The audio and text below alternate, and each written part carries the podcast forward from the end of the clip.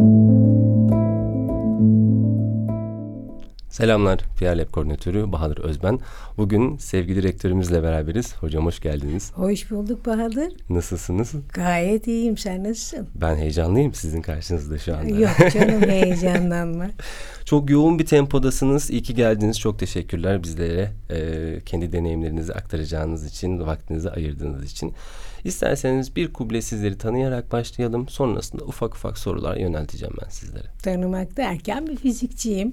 Hı hı. Ofluyum. Yani Trabzon demiyoruz biliyorsunuz. Direktörüm. O kadar. Daha ne istersin? Güzel keywordler ama biraz daha deşmek isterim. O rektörlüğe geçen sürece gelelim. Ha, okay, neden tamam. of, neden Trabzon değil? Ha, Nasıl o, o Trabzon yılları? Ha, güzel, güzel. Biz on kardeşiz. Babam devlet memuru, annem ev kadını. Ee, köyde doğdum. Yazları biz köye çay kesmeye giderdik. Babam devlet, devlet memuru olduğu için Kışın babamızla beraber yazın köyde geçerdi. Okulumuzda 10 kardeş içerisinde köy okullarını bitirenler de var. Ben köy okulundan mezun değilim. Şey, yani nereden mezunum? Giresun'da başladım ilkokula. E, tek Çorlu'da bitirdim. Yani arada bir, üçüncü sınıfta babam tayin olduğu için Trabzon'dan, şey, Giresun'dan Çorlu'ya tayin olduğu için arada bir okul değişikliği var. Bizim zamanımızda siz sizin bunlardan haberiniz yok tabii. Öğrenelim. Ee, okulları bitirirken sınava girerdik. Nasıl yani? İlkokul bitirme sınavı, ortaokul bitirme o, sınavı. O dönemlerden başlıyor. Tabii tabii. E, yaşlıyız canım. 1960 yaşına geldik. Maşallah. Tahtaya vuramıyorum ama. Olsun. Aynen. Şu ötüyor kusura bakma. Estağfurullah. Duydum. Ee, ondan sonra ben, ben tabii ilkokul bitirme sınavlarını Çorlu'da girdim. Hatta geçen mezun olduğum şeye gittim, ilkokula gittim. Çok da hoşuma gitti. İlkokul 3'te ilkokul çocuklarını gördüm. Böyle kalçama geliyorlar. Ben bu kadar ufak mıydım diyorum. Zaten ufağım ama bu kadar ufak mıydım diyorum. İyi günler. İlkokulu bitirdikten sonra e, ortaokula başladım şeyde. Hmm, Çorlu'da. Şimdi hatırlıyorum. Orta sonda biz tabii sekiz kız iki erkek. Maşallah. Büyük kızlar liseyi bitirince bu ne demek 1970 80 80'den önceki yıllar lise mezunu olarak bankada çalışmaya başlayabiliyorsun. Hı hı. İki tane de öğretmen vardı. Babam hepsini bir İstanbul'a topladı. Sonra kızlar İstanbul'da yalnız kalmasın diye. Hadi bakalım emekliye ayrılıyoruz İstanbul'a göç ediyoruz diyoruz. Ve ben o zaman orta sondayım. Orta sonu Kurtuluş Ortaokulu'nda başladım.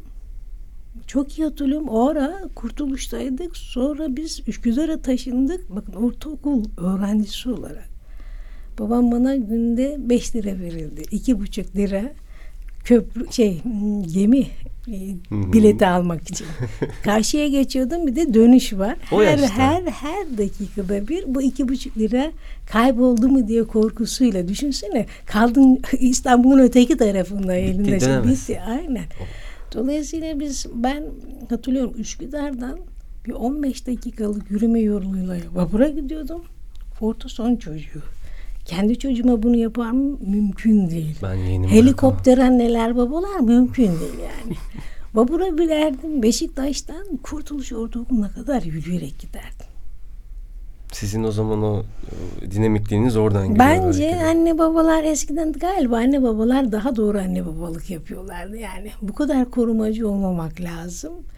Ha tabii çocukların yaşadığı travmalar da olabilir. Ben yaşamadım ama hı hı. Ya hayat her zaman bu kadar da güzel değil. Yani İstanbul'un sokakları tehlikeli. Evet. Başına her şey gelebilir ama ama yok o anne baba için benim okula gitmem önemliydi. E kendileri taşıyamayacaklardı. Zaten yaya gidiyorsun. Bir de yüzmeyi bilsem boğazda yüzerek geçecektim herhalde. Yapar mısınız hocam? Yok yok yok yok, yok. Ben 50 yaşından sonra öğrendim yüzmeyi. Sonra ortaokulu bitirdikten sonra Nişantaşı Kız Sesi'ne başlamıştık. Orada bir uyum sorunu yaşadım herhalde. Bilmiyorum ne oldu. Ben Nişantaşı Kız Sesi'nde 3 yıl kaybettim. 3 yıl? 3 yıl. Ama sebebi ne biliyor musun Bahadır? Hı. Çok ilginç. Ben lise 2'de iki dersten beklemeye kalmıştım. Bizde kalıyorsun. Hı hı. Eğer bel, kaldığın ders sayısı belli bir sayının altındaysa okula gitmene gerek yok. Evde oturarak bütünleme final sınavlarına girip geçip biz üst sınıfa geçebiliyordun. Bunlar lisede değil mi? Lise, lisede, Üniversite lise. sistemi gibi. Lisede böyleydik. Ben edebiyattı. Bir dakika şimdi hatırlamaya çalışıyorum. Bir de matematikte hiç hatırlamıyorum.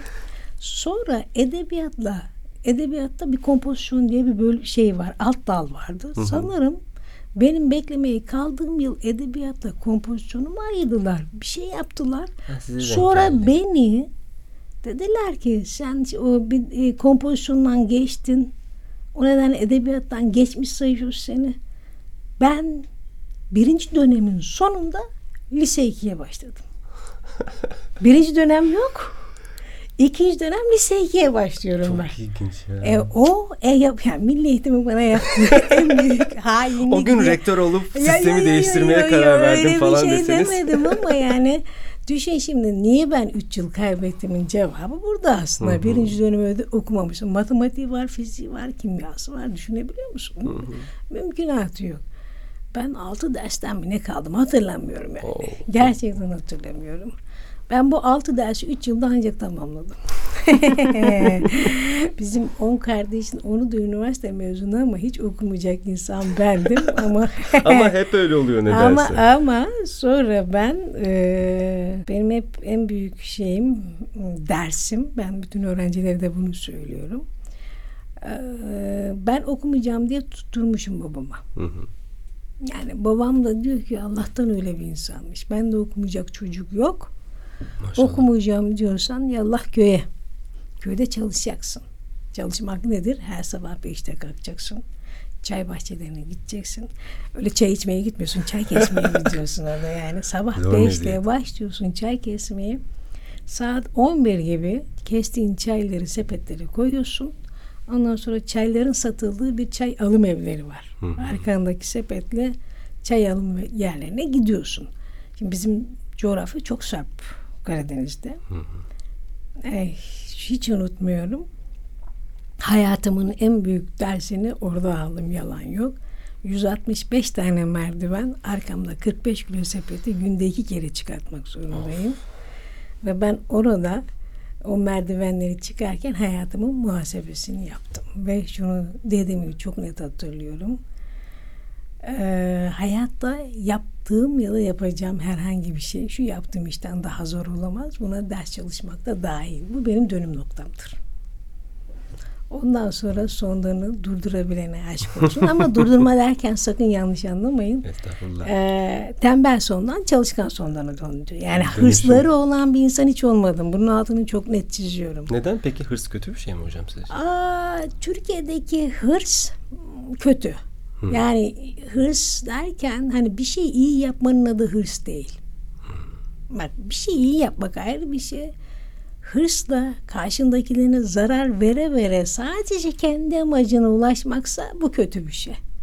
Ama bir şeyi iyi yapmak, bir şeyi kendin istediğin için ve insanlara zarar vermeden yapmak bu başka bir şey. Yani Türkiye'de kullanılan kelime anlamını ben sevmiyorum. Anladım. Ya hırs genelde ticari hırs var ya yani hırs orada kullanılıyor. Yani günlük hayatımızda da hırsın kelime anlamını kullandığın zaman hep ticari hırs, ticari hırs da hiç güzel bir şey değil. Rekabetçi olmak ayrı bir şey. Doğru. Hırs ayrı bir şey.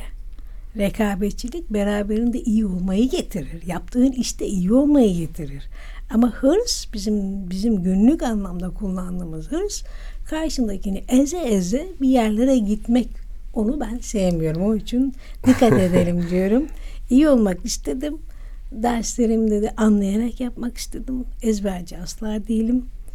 Gece gündüz çalıştım ama şunu da gördüm. Ben bütün gençlere onu öneririm. Öğrenmeyi çok sevdim.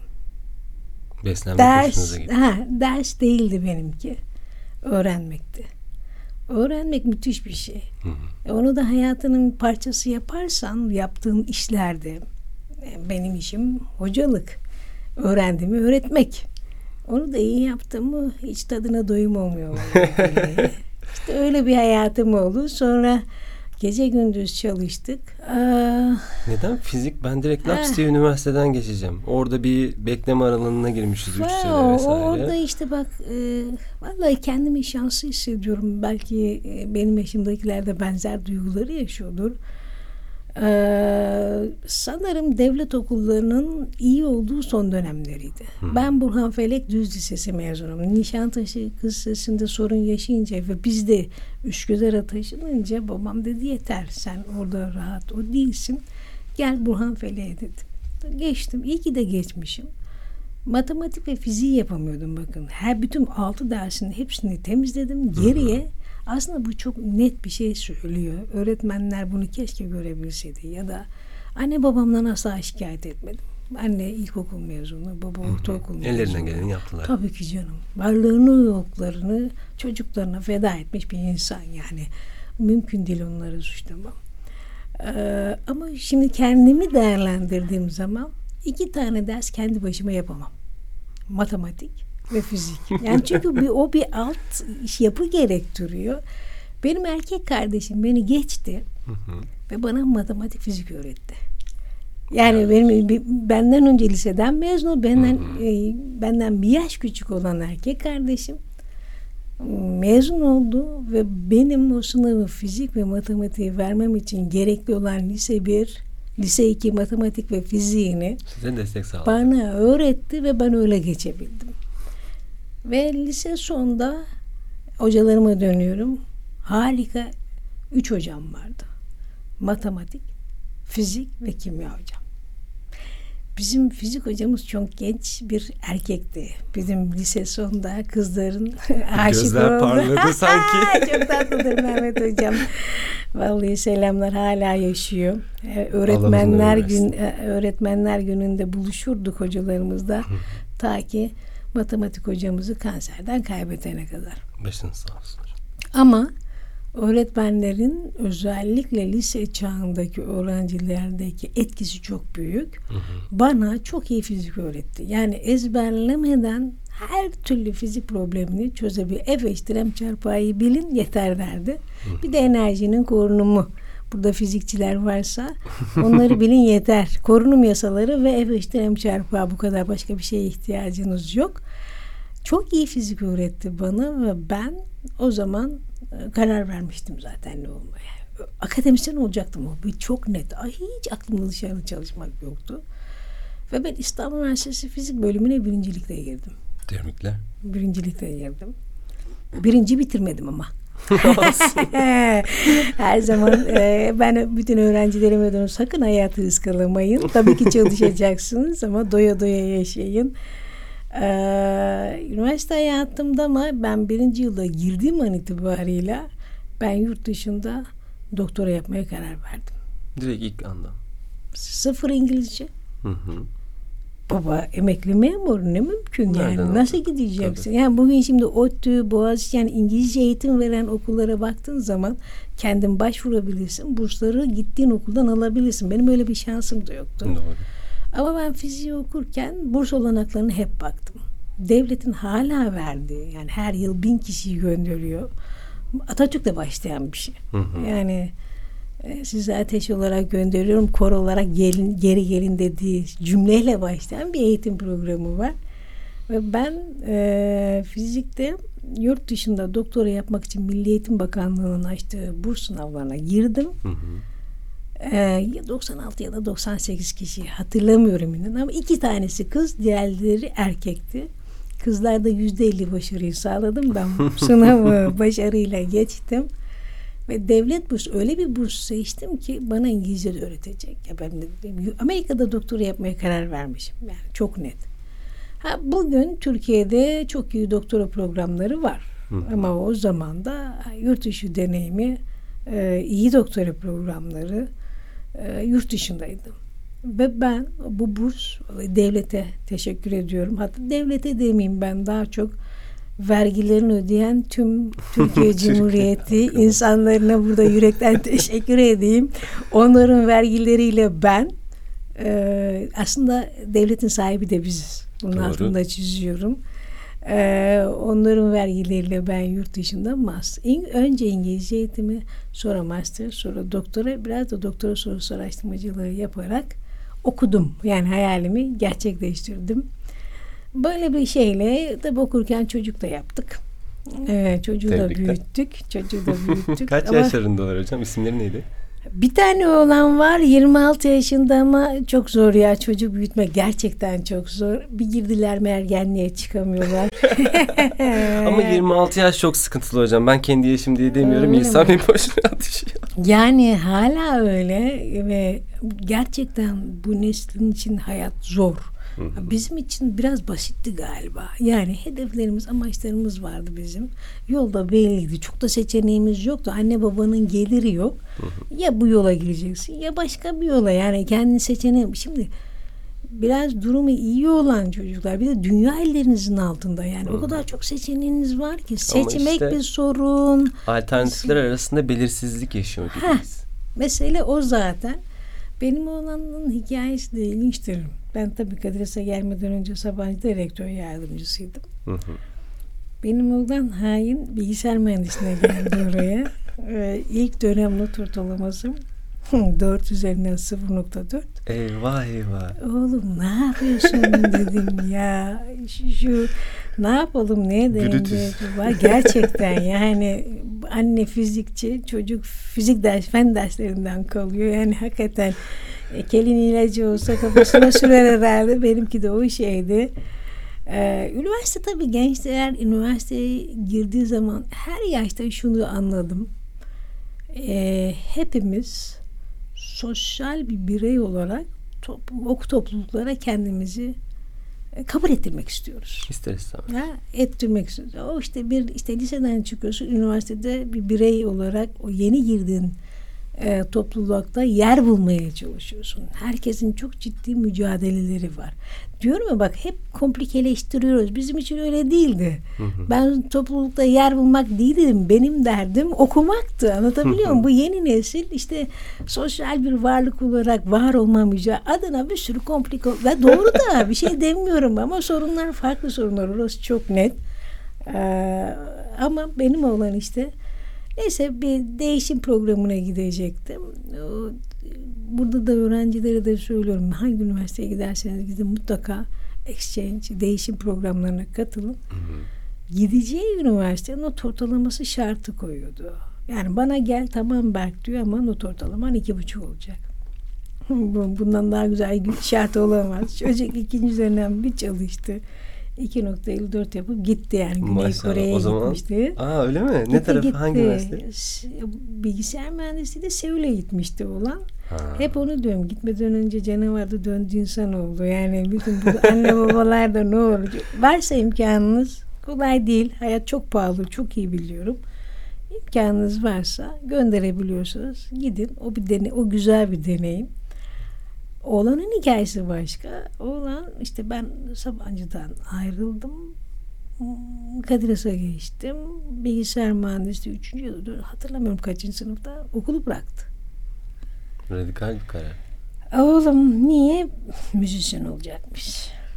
Şimdi yani oğlum, çeneniz bu kilitlendi okul- yok yok yani bu okul e, ücretli bir okul. Hı hı. Buna şimdi mi karar verilir? Ya, tabii ki her zaman söylüyorum o gençler ne istiyorlarsa onu yapsınlar. Burada anne babalar özellikle onlara söylüyorum. Sakın ha zorlamayın. Sonunda 3. 4. sınıfta bırakıyorlar. Size maliyeti daha fazla oluyor. Yapmayın onu. Ama benim oğlan için ben zorlamadım. Biz zorlamadık. O böyle bir arayış içerisindeydi. Sonra işte e, hazırlandı. Şu an New York'ta caz okulunda. Hı hı. Burslu da yüzde yüz olmasa da e, fena değil. Yükümüzü biraz hafifletiyor ama e, şimdi caz okulunda okuyor. Hayat ama sizler için çok zor gençler. Çünkü biz Türkiye yerelinde rekabet ortamındaydık. Siz Hı hı, dünya dünyayla. genelinde. Ben şey de merak ettim hocam lafınızı böldüm özür dilerim ama ebeveynlerinizi anarken çok sıcak andınız, çok güzel andınız. Kendi ebeveynliğinizi düşündüğünüzde en büyük aldığınız ders neydi? Aa, oğlan bana yani çocuklar bize iyi öğretiyor. Bilmiyorum ben annem babama bir şey öğretebildim mi? Onların öyle bir şansı olamadı çünkü hakikaten hayat çok zordu. Onların tek derdi 10 tane çocuğun 3 öğün yemeğini sağlamaktı. Gerçekten. Ya yaşamsal, varoluşsal bir sorunlar da her gün uğraştılar. Ama benim oğlan şunu bana öğretti yalan yok. Belki de en büyük hatalarımızdan bir tanesi o. evlatlarımızı bir birey olarak görmüyoruz. Hı. Evlat olarak gördüğümüz zaman hep borçlu hissettiriyoruz karşımızdakini. Hep yargılıyoruz. Lisede bana oğlan e, yargılamamam gerektiğini öğretti. İyi bir ebeveyn hani tabii bunu oğlana sormanız lazım. yani ama iyi bir ebeveyn olduğumu düşünüyorum. Çünkü temasımı hiç koparmadım. Çok güzel. Her zaman her konuda benimle konuşmasını istedim.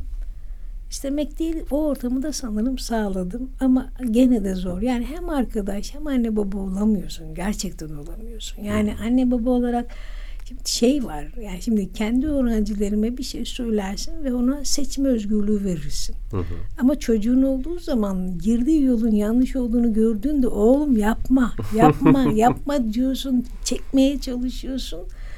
O, o, o sorun oluyor yani biraz gün görmüşlükle de ilgisi var. Ya hiç kimse kötü niyetli değil onu biliyorum. Yani ne çocuklar kötü niyetli ne anne babalar kötü niyetli. Ama elbette hep şeyi de ilginç gelir bana. Ee, babamla çok ciddi sorunlar şöyle yaşadım. Ergenlik çağının getirdiği sorunlar. Babamla bir karakter sorunu yaşamadım. Ama ergen ben de benim de ergenliğim zor oldu. Üç yıl kaybetmek ne demek?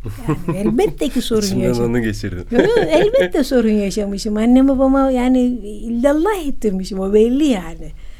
Ee, ama şunu demiştim. Yani ben kendi çocuğumla nesil farkı yaşamayacağım. Yaşıyorsun.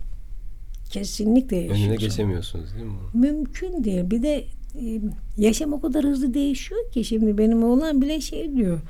e, 4-5 yaş küçük insanlarla nesil farkı yaşadığını söylüyor. Yani nesil far, yani o farkı yaşamak için gerekli süre çok daraldı. Gerçekten daraldı. Dolayısıyla yani ne kadar ben iyi ebeveyn olduğumu düşünsem de elbette hatalarım oluyor. Ama onun altında yatan şey e, evladınızın e, o kendisini mutsuz edecek yollara girdiğini gördüğünde mutsuz oluyorsun. Yani bunun altında yatan şey o. Ama gene de tabii yani şeyi bıraktım. Beklentileri bıraktım. Yani o bir birey Hı hı. Kendi beklentilerini kendisi oluşturacak. Kendi hayatını kendi oluşturacak. Benim ne beklen benim bir tek beklentim var. Sağlıklı olsun. Özlüyor musunuz? Oğlan özlemez olur mu? Canımın bir tanesi ya. İçimden çıkmış bir çocuk. Ne olmaz olur mu? Hayatta en değerli varlığım. Ne dersen de. Kendimden bile değerli. İnsanın içi gidiyor. Hep öyle Hı hı. derler ama bir şey olduğu zaman böyle canının böyle eridiğini hissediyorsun. Özlemek de güzel bir duygu. Ben bütün bu Sevdaya herkese dahil. sevmek, hüzünlenmek de güzel bir duygu. Bu duyguları yaşayabilecek etrafımızda insanların olması da çok güzel bir şey bence. Siz çok sosyal bir insansınız hocam gözlemlediğim kadarıyla. Bu enerji nereden geliyor? Karadenizlikten mi? Bilmem çok hamsi de yemedim. Yani yalan yok. Büyürken çok balık seven bir insan da değilim. Ama şu var yani hayatta hep çok şey yapmak istiyorum. Belki o hani lisede kaybettiğim yıllar hep kaçırdığım şeylerin biri. Hiçbir fikrim yok. Her şeyi yapmak istiyorum ama o, bundan da önemlisi vuracağım tahtalara ama sağlığım yerinde yalan yok yani. Çok şükür. Sağlığın yerinizde olduğu sürece her saniye yaşamak müthiş bir yani bu bir yaşam.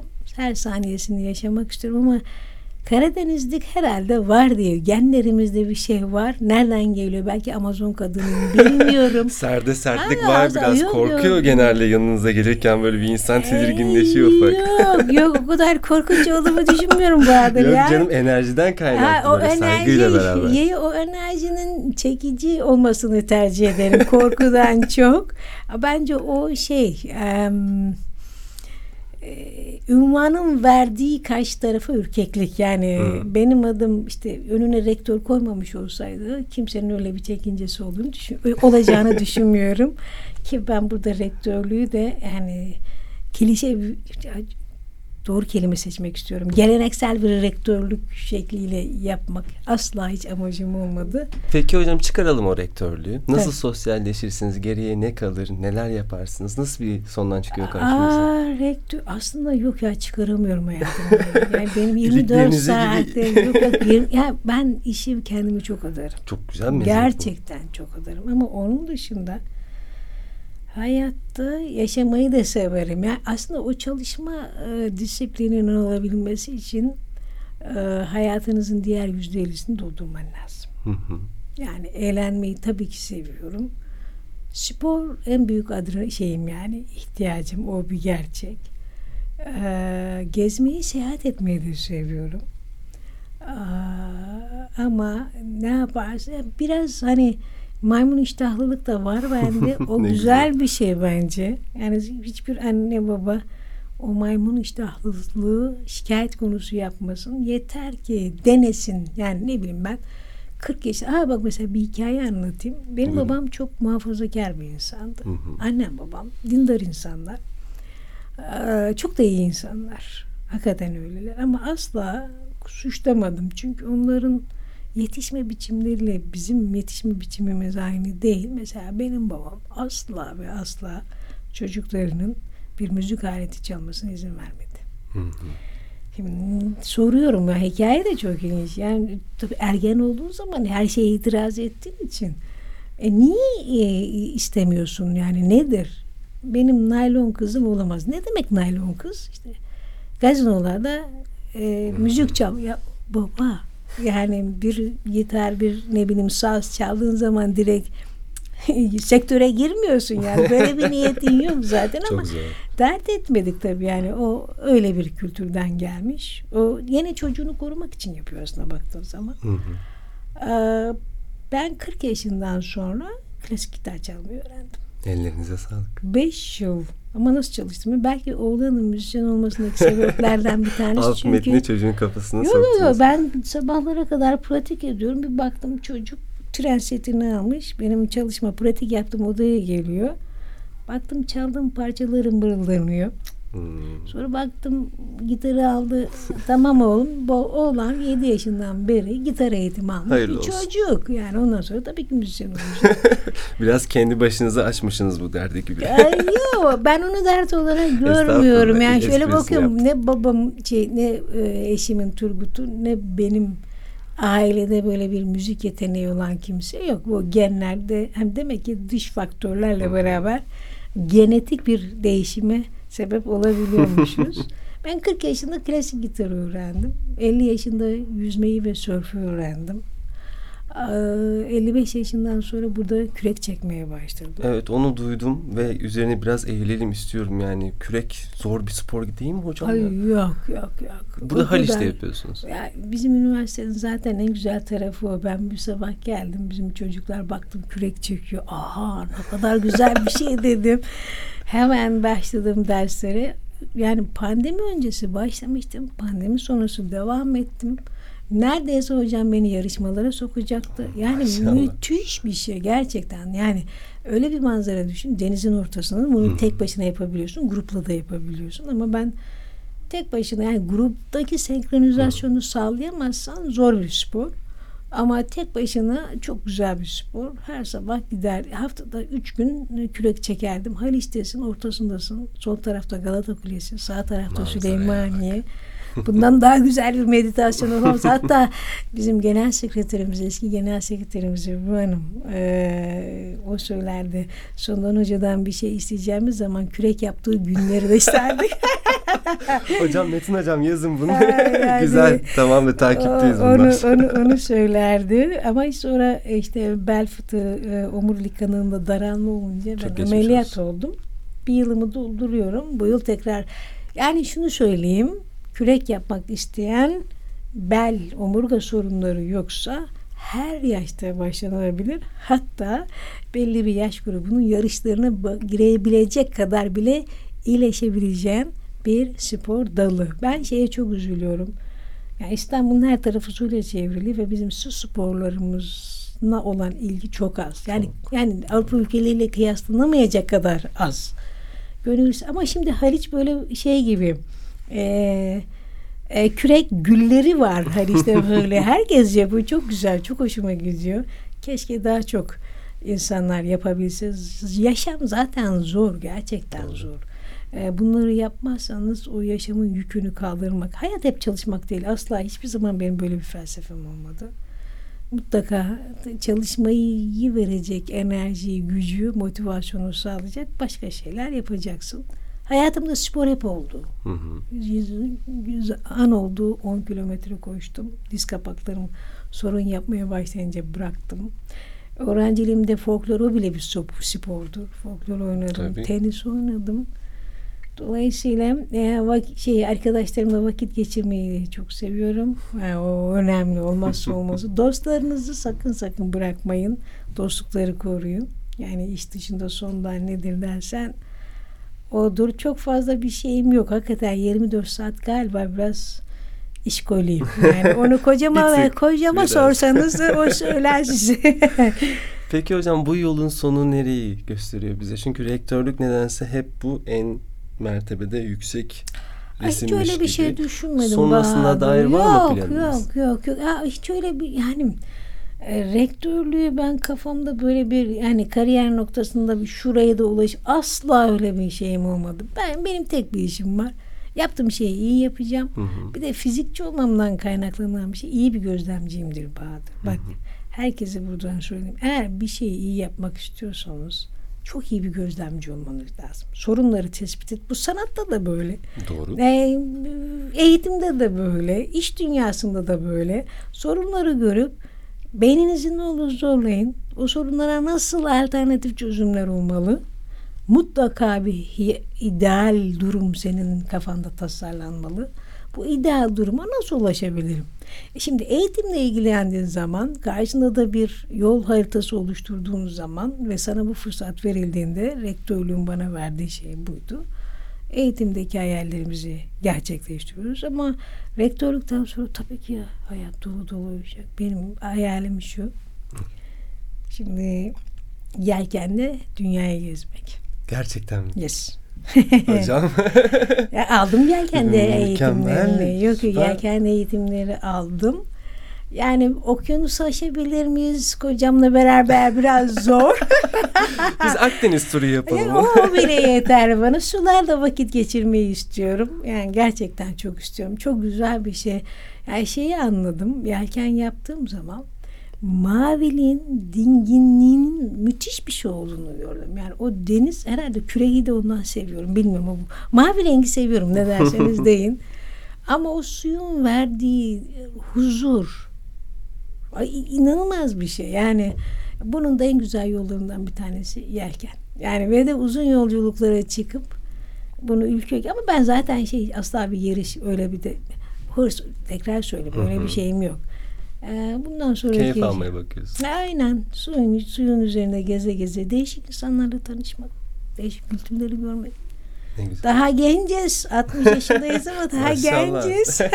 daha çok. Ben yani herhalde e, 80 plus ömrümüz olur diye düşünüyorum Neden yani. olmasın? yani. Allah daha çok versin. Yani şey değil yani. Dolayısıyla şimdi yakın plandaki şeyi bu rektörlük dönemini tamamladıktan sonra en azından yakın coğrafya, deniz coğrafyalarında ülkeleri ziyaret etmek ve bunu kaptan olarak yapmak. Çok teşekkür ederim hocam. Çok güzel cevaplardı. Çok sıcak cevaplardı. Kapanışı isterseniz ufak bir mesajla yapalım. Belki çocuklarınız dinler. Çok onların adlarını da andık. Hı hı. Onlara ufak bir kuble mesajınız olursa Öğrencilerimize mi? Ben çocuklarınızı kastetmiştim ama öğrencilerimizi de çocuğum, anabiliriz. Bir tane çocuğum. Ya kocamı da sayarsan iki çocuğum var derim.